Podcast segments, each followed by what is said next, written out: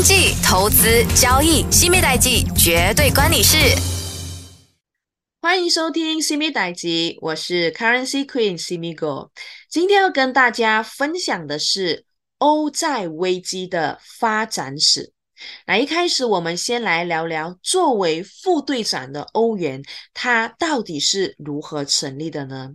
那你是否觉得这些欧债危机怎么搞得这欧盟是乌烟瘴气的？那也有可能你也会想，怎么这些国家他们就绑在一起，呃，非得要印一个统一的欧元货币呢？诶，你的这些问题，我们今天就来谈一谈。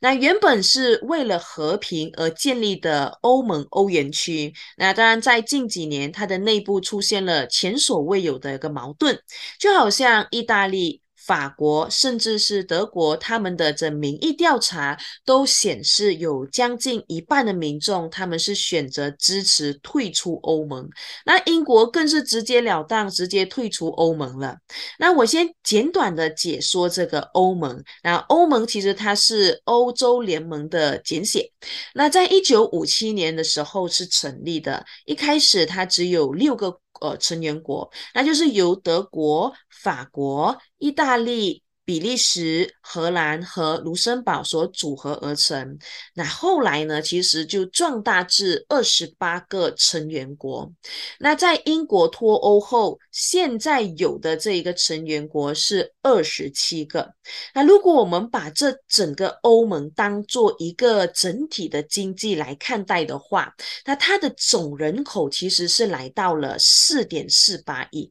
全球呢可以说是排名第三。的那现在的它其实是世界的第二大经济体，可是受到了这个欧债危机的影响，他们的发展是不断的受到阻啊阻碍了。而这一个欧盟呢，可以说它是全球第二大经济体，然后呢又仅次于中国。那当然，它主要的出口国呢其实是啊美国，还有这英国。那如果说以进口来看的话呢，则是中国。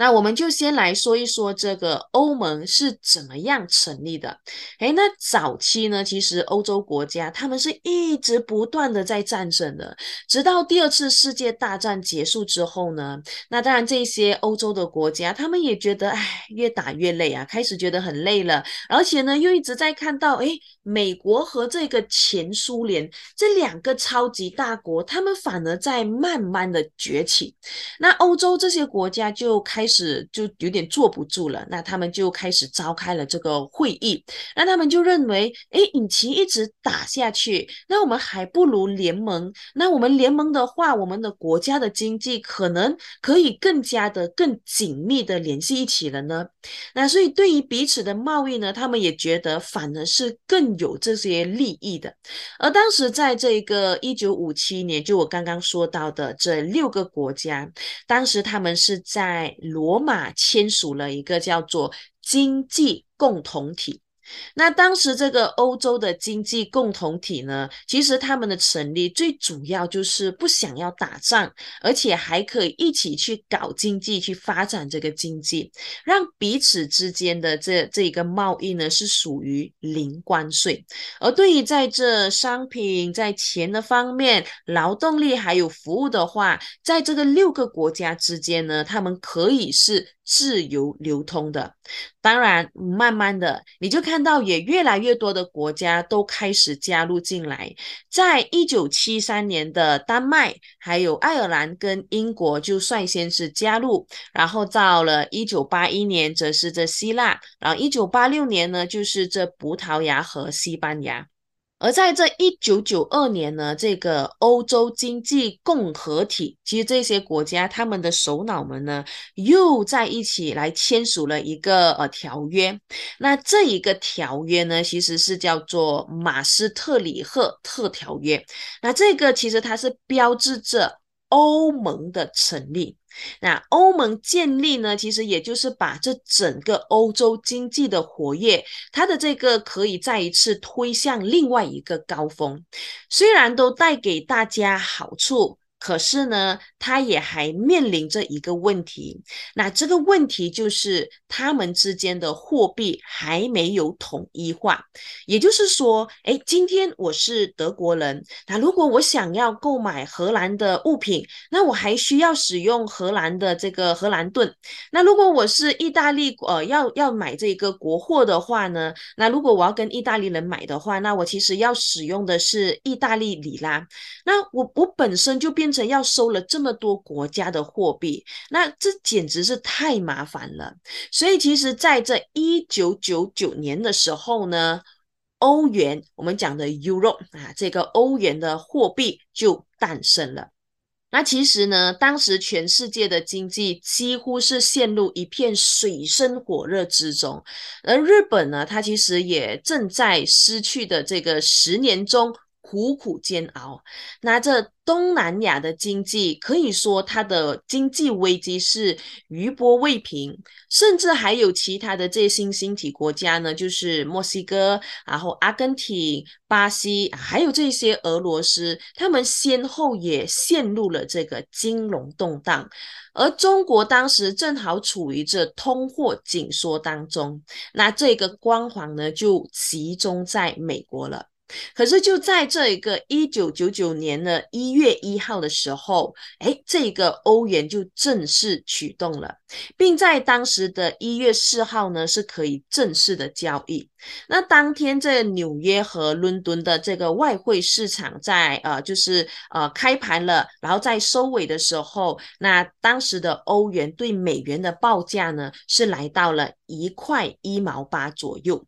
那这个一九九九年一月一日，这欧元区成立，那其实它也可以说是呃。马上直接变成全球第二大国际货币，仅次于是美元啦。当时大家都认为，哎，世界上唯一能够和美元抗衡的货币终于诞生了。那这欧洲的经济整合也迈向了这个坚，可以说是坚实的第一步。而美国人当时也看到，欧洲其实它在正在摆脱美国经济控制的步伐，而且是越走越快。而大家呢？都可以共同使用统一的货币，它不呃，它不是可以随便就是由一个某个国家来去啊去发行的，而大家呢，它这个组团建立起来呢，是有叫叫做一个欧洲央行，那它是由这个欧洲央行来决定，哎，到底要发多少钱，到底要印多少钱，那这欧洲的组织架构呢，其实也就非常的明确了。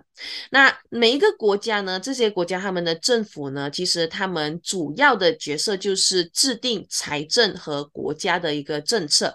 那这个欧盟的委员会这边呢，他们就是呃集体的这一个商讨着经济政策。而对于这个欧洲央行呢，他们决呃反而是什么决定这一个货币政策，所以其实属于使用这一个欧元区国家的一个货币政策啦。哎，那当然我知道很多人可能会把这个欧元区还有这个欧盟给混淆了。那其实这两个是不一样的哦。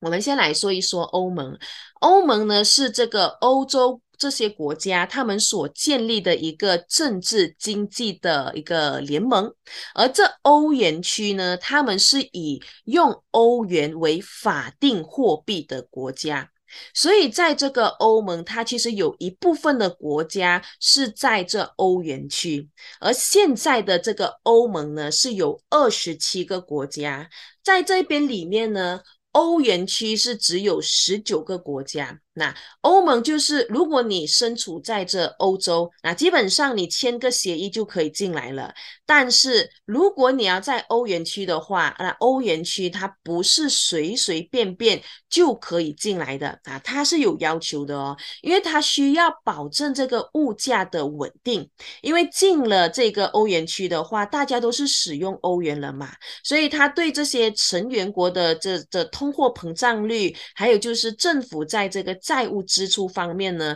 他们都会有非常严格的要求。那它本身不会因为你的经济有多强，然后你的 GDP 有多高，就让你加入这个欧元区，而是前提是你必须要保持你的物价是稳定，然后这政府呢也不可以随便去举债去借钱，或或者是说乱花钱等等。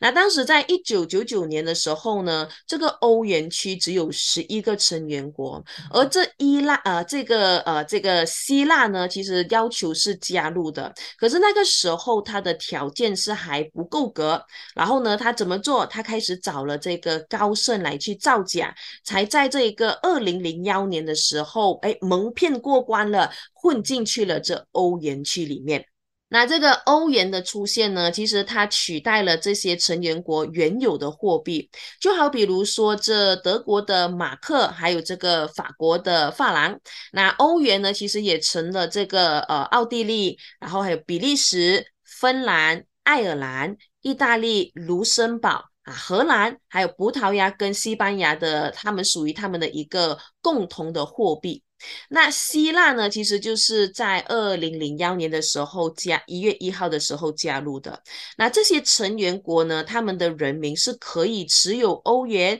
然后在这一些欧盟大部分的地区可以进行旅游，还有去进行这个购物。他们不需要去兑换其他的这些货币。而这个呃丹麦呢，呃还有这个英国，还有这瑞典呢，其实他们是可以有权保留，不完完全全是采用。用欧元的权利，哎，也就是说，他们同时也可以使用自己国家的货币。好，比如说，在过去英国还没有退欧之前，它可以使用英镑，同时也可以使用欧元来进行买卖。所以你会听到，哎，在这一个呃这个欧元区，也就是可以使用欧元的这些国家，它是被称之为是叫做欧元区。那其实当时还曾经还出现了其他的名字的，包括这个呃欧洲。法郎啊，又或者说他们会叫欧洲金币，或者是说欧洲克朗啊，但是这一些他们想要取名为这个呃这些名字的提议呢，都已经是被呃就是被 reject 了。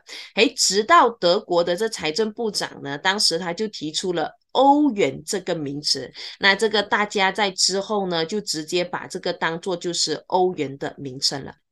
那接下来跟你聊一聊欧债危机。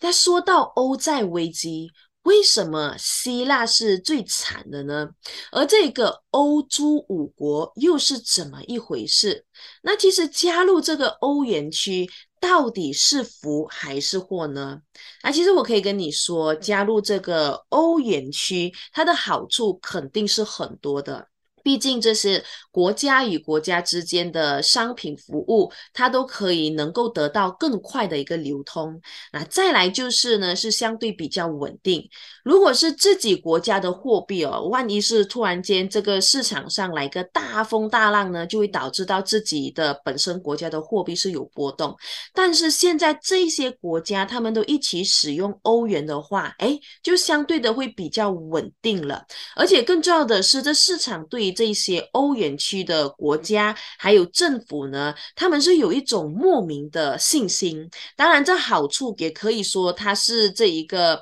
啊，这个好处也可以是不好之处。因为这个欧欧洲他们陷入了这个债务危机呢，其实这也关系到因为这莫名的信心而导致到这个欧债危机是越陷越深。那当然，在这一边呢，我们也可以知道，就是其他的国家呢，当然如果说看到欧元是暴跌的话，他们也不会见死不救啊，这就是我们所谓的这一个莫名的信任。那当然，这个莫名的信任最终导致这欧债危机的一个古罗牌效应是爆发了。而像这一个葡萄牙啊、意大利啊、西班牙、希腊这些国家，他们的经济是没有那么的发达，那他们的这个信用自然。是没有比德国和法国来的更高啊！理论上呢，这些国家他们的借贷的利率呢，应该需要更高。可是呢，在这一边反而就不一样了。我们从这个经济的稳定性来去做观察的话，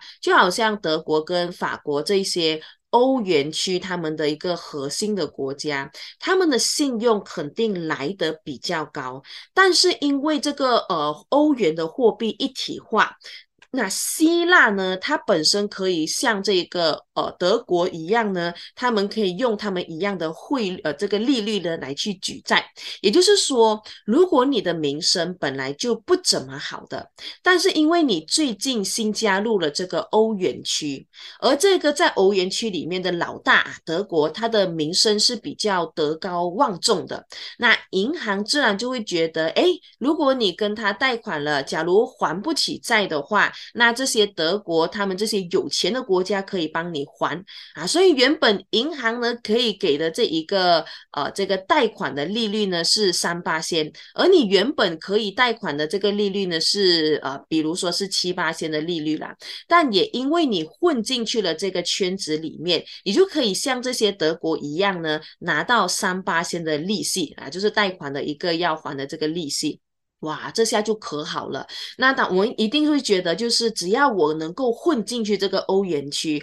我要贷款多少就贷款多少，反正这个利息是相对较低的嘛。那尤其是这一个希腊跟这意大利的国家，那他肯定就是拼了命，就是借更多的钱，甚至就如我们刚才所说的，他还造假隐瞒这一些文件。哎，我们来想想看哦，像是这一个德国和法国这种比较发达的国家，那当然他们跟这一个呃这些希希腊或者西班牙就比较相对不发达的这些国家啊，如果说可以大家都一起用用于的是同样的利率来去借债的话，哎，这又会发生什么事情呢？那我们来看看一下，就是市场认为，如果说这个投资在德国或者是在法国的话，其实这些已经发达的国家，他们的这个投资机会可以说算是已经是饱和了。大家就会开始看准这些其他还没有饱和的国家，比如说葡萄牙。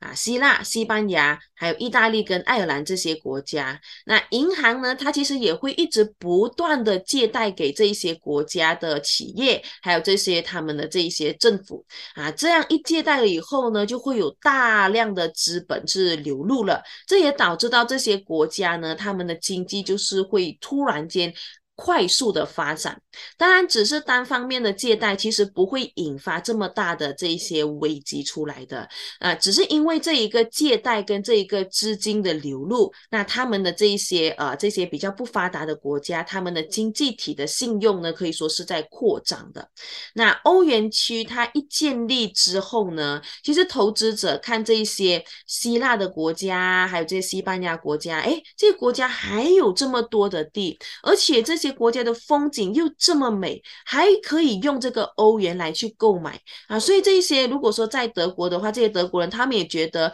哎，自己的国家他们的房子是太贵了啦，那我干脆就是到西班牙去买这些物质，偶尔还可以到这边去度假。啊，所以你看看哦，这些资本家他不光光只是在这一个国债去做了这些投资，他还进入到了这一些国家的一些金融，还有就是房地产的市场啊，这才会慢慢的引发了房地产泡沫的一个形成的一个情况。那当然。这些国家，他们其实最喜欢做的一个事情就是什么？就是借新债，然后还旧债。那这本来看似是没有问题的，可是就是在二零零八年这全球金融危机突然间爆发，那这全球的资金瞬间就是收紧了。那这些大佬们，他们手上的钱也不多，哎，就变成卡着了。那原本这一些呃希腊等的这些国家，他们呃如呃他在这边国家投资的这些投资者呢？那他们也开始就是大量的抛售啊，一抛售的时候呢，哎，这没有钱了，大家都手头就吃紧啊。一旦手头吃紧的话，那这个银行呢，它也间接的就怎么样收紧这些放贷。啊，政府在这一边呢，又拿不到税收哦，这些债务问题就立马的就慢慢的出现出来了。而这个西班牙和爱尔兰的房地产呢，也就是呃这个因为泡呃泡沫而破裂，然后人民呢就还不起钱了，那就直接导致了这个呃他们国家的银行出现了大量的外债啊，就是违约的一个情况啦。然后政府没有钱还了，然后又不能够见死不救啊，如果不救的话，银行就会破产。那么这个危机它的这个范围就更广了。而政府救的那些呃，如果说一直在拼命救的话，那其实他们的这个储备金呢是慢慢的在减少，然后他们又呃在因为是安的在这个欧元区，他们没有办法随意的去印钱，因为呃因为是欧元用的是欧元嘛，而他们不能随便便便去印钱，也因此呢，我们就可以看到，哎，只要他一救了以后呢，那他们的国库就没有钱了，那这些国家一下子就集体出现了这个严重的债务问题，那欧元区其实一下子呢就突然间一团乱了。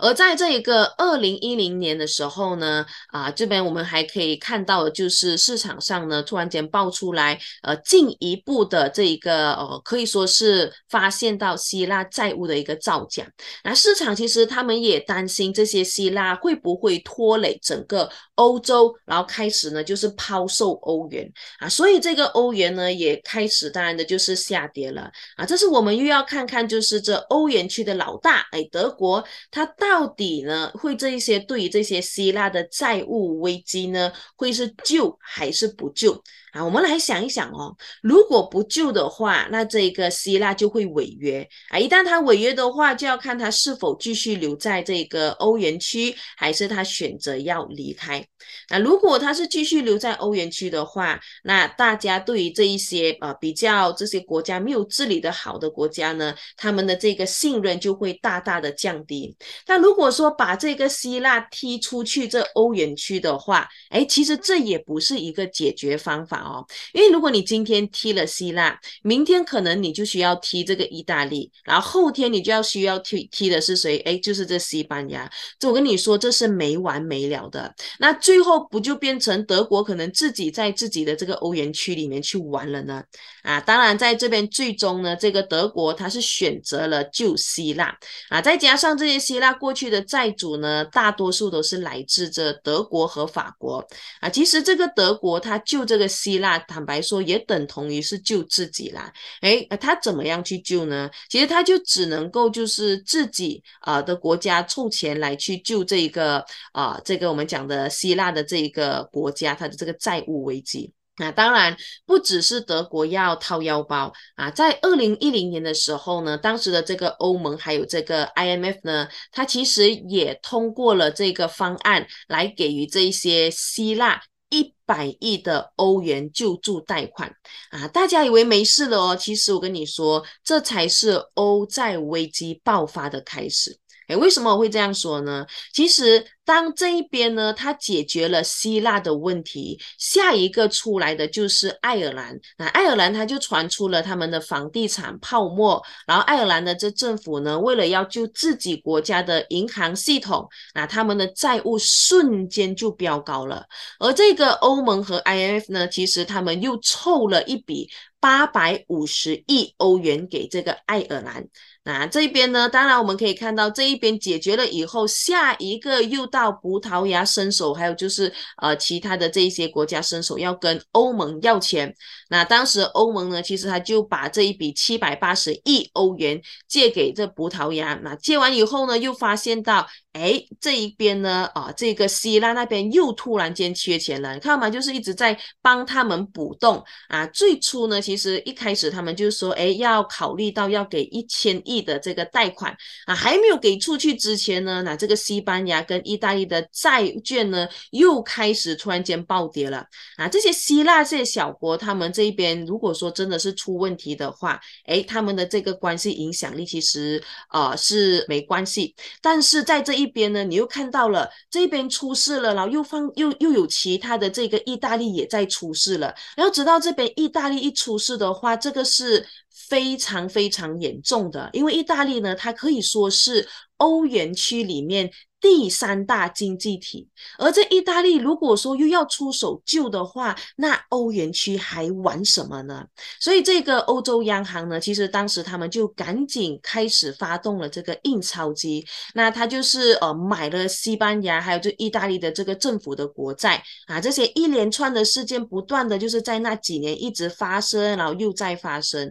那当然，直到了来到二零幺八年的时候，这希腊呢才把他们最后。一笔的这一个呃救助贷款呢还清。那所有的国家，他们这一个紧急救助的这边呢，也因此呢宣告结束。而这当时这个欧债危机总共用了五千四百四十亿欧元。那当然这一边占一半呢是给了这个希腊的。那接下来我们继续聊一聊欧元，它其实是正站在一个十字路口。左右为难的。那欧债危机除了就是由美国所引发的全球金融危机所导致，那其实它还有一个事件是来自当时二零零九年的这个 Dubai War，OK，就是这个呃呃这迪拜的这个公司，它是突然间宣告了违约。那引爆了全球的债券危机。那很多的投资者他们以为就是呃这个杜拜它有石油，然后它的这些财富是可以帮助他们度过这些难关的。然而呢，这个事与愿违。为什么？因为结果这个杜拜呢，它的这一个崩溃引发了传染的这个效应啊，就这这个事件呢，就呃散播到了这欧洲啊，尤其是这个希腊啊，到了这个。二零一零年初的时候呢，啊，这个希腊的国家的他们的这个会计啊，就爆发了严重的一个舞弊事件啊。其实这一边呢，也牵涉到了这一些呃幕后的这些策划，就比如说是高盛，还有其他的这个华尔街银行这些投行。那有机会再跟再跟你们谈一谈啊，就是这一个希腊债务的危机到底是怎么样形成的？当然，这个危机呢，也逐渐的扩大了，呃，来到了这个爱尔兰，还有葡萄牙呢这。一些也面临这些违约的这个边缘啊，开始形成了这种叫做恶性循环的一个事情。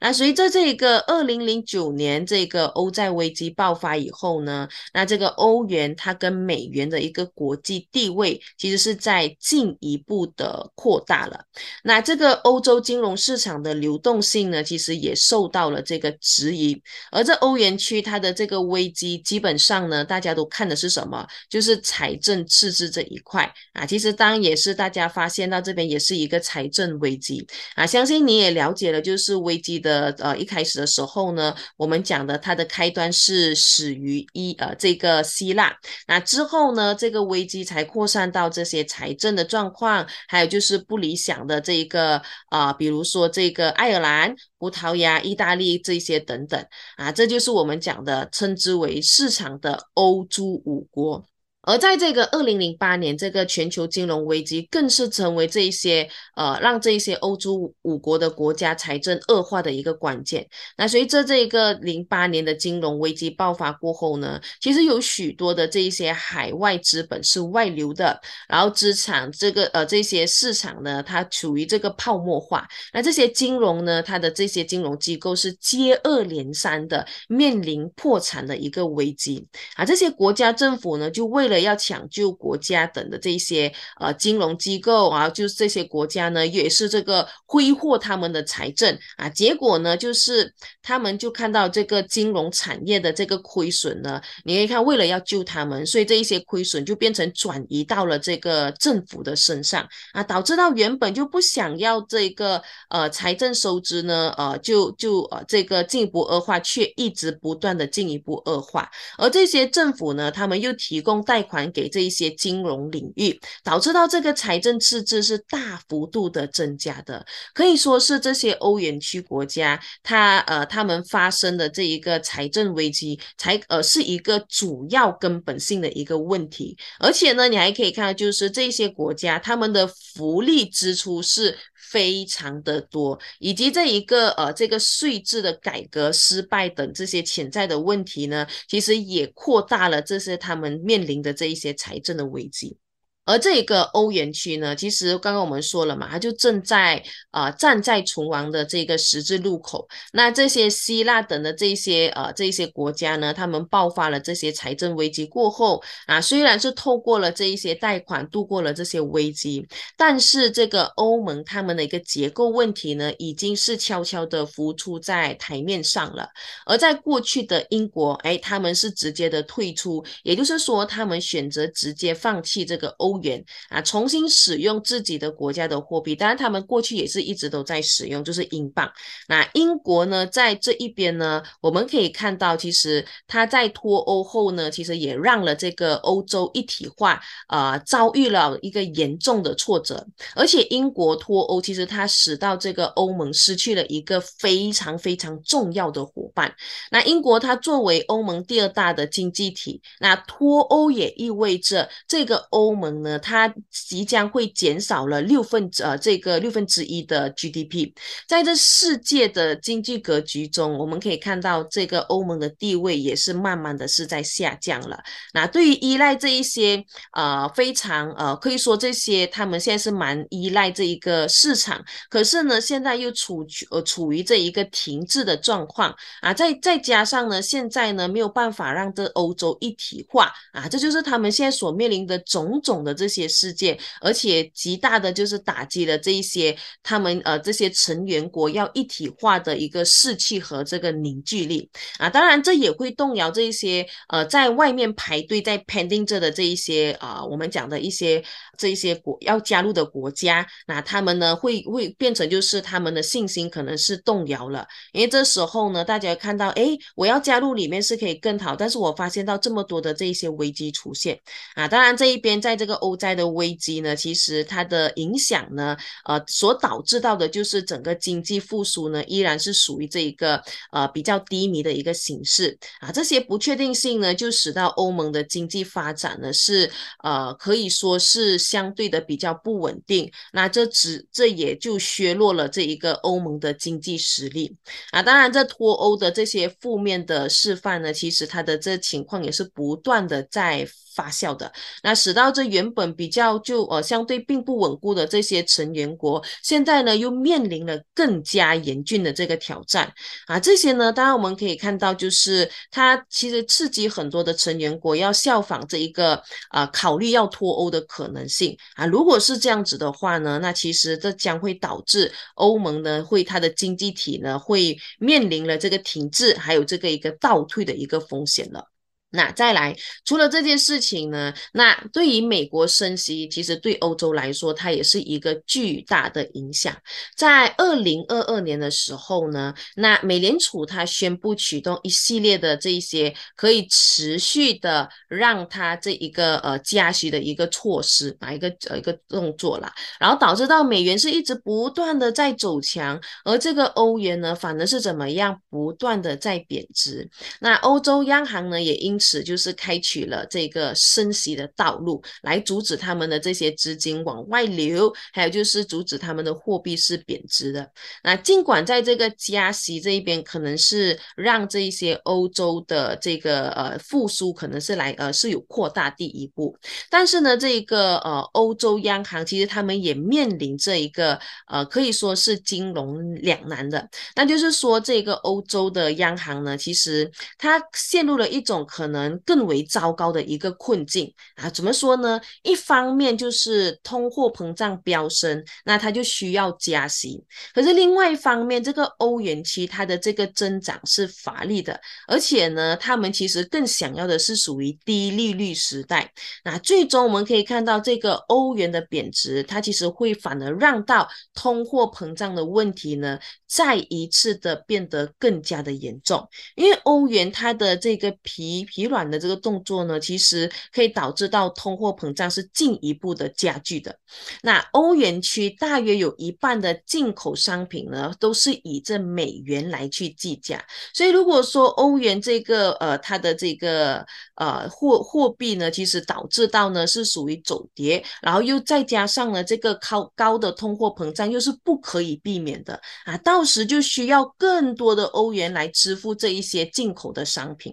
然后不知道你们还是否知道，这个时隔二十年的时候啊，当时这一边呢，呃，这个欧元对美元呢，其实它是等值的。在二零二年，也就是二十年以后呢，欧元再一次和美元就是变等值的情况啊，也就是说，在二零二二年的时候，当时是七月份，一欧元等于一美元。啊，其实你要知道哦，二零二幺年的时候，在那当时的五月份，当时的欧元还是蛮强劲的。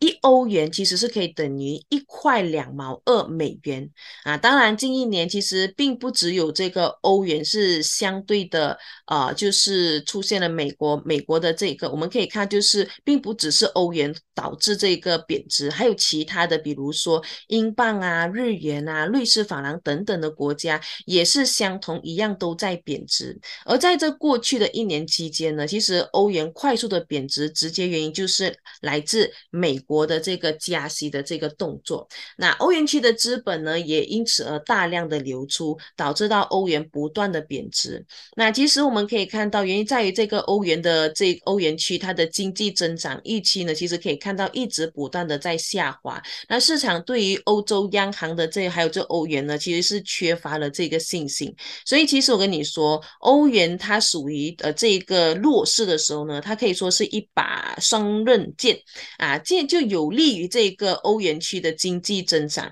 但是也带来了更多的通货膨胀啊，导致到它的这一个产业结构失衡，然后企业长期的竞争力又不足。那最更重要的就是这一个欧洲的这些资本外流啊，这就是可以看到种种的这些事件所引发啊，最终呢而导致到这二零二二年呢是下跌，这欧元对美元下跌，然后跌破了一美元的这个标志性的一个。门槛，OK，来，除了这个美元升息呢，其实我们还可以看到什么？过去的这个乌克兰危机也使得这个欧盟和这俄罗斯的关系是陷入了僵局。那这个乌克兰的这个危机爆发以来呢，其实美国它是本身有拉拢这个欧洲的盟友，然后不断的对于这一个俄罗斯进行全方位的制裁啊。当然，我可以跟你说，这只能说这个欧盟它是在吃死猫。哎，为什么这么说呢？美国要他们一起制裁这俄罗斯，但是美国的经济受这个乌克兰战争的影响呢，远远小于这个欧洲。那地缘政治紧张，还有就是这一个供应的问题，再加上天然气价格出现异常的上涨啊，导致到这一些电力的价格呢是瞬间暴涨的。所以当时这一个欧洲央行行长呢，这个克里斯蒂娜啊，就是拉加德呢。他表示，能源成本的增加就可以解释了，就是为什么通货膨胀率的上升。而欧洲经济呢，其实正面临着这个高通胀，而且呢是呃是这个增长的风险的。那对于俄罗斯的经济制裁呢，其实又导致到欧洲各国的能源的这价格呢是飙升的。那民众呢，其实他们要负担的这一个 amount 呢，又急剧的加重了啊。制裁的这一个呃这。这个情况呢，反而是怎么样？反而没有带给欧洲好处，反而带给他们更多的是呃这个不好之处。哎，所以其实这这会呃不利于在这个欧洲经济的一个复苏的发展。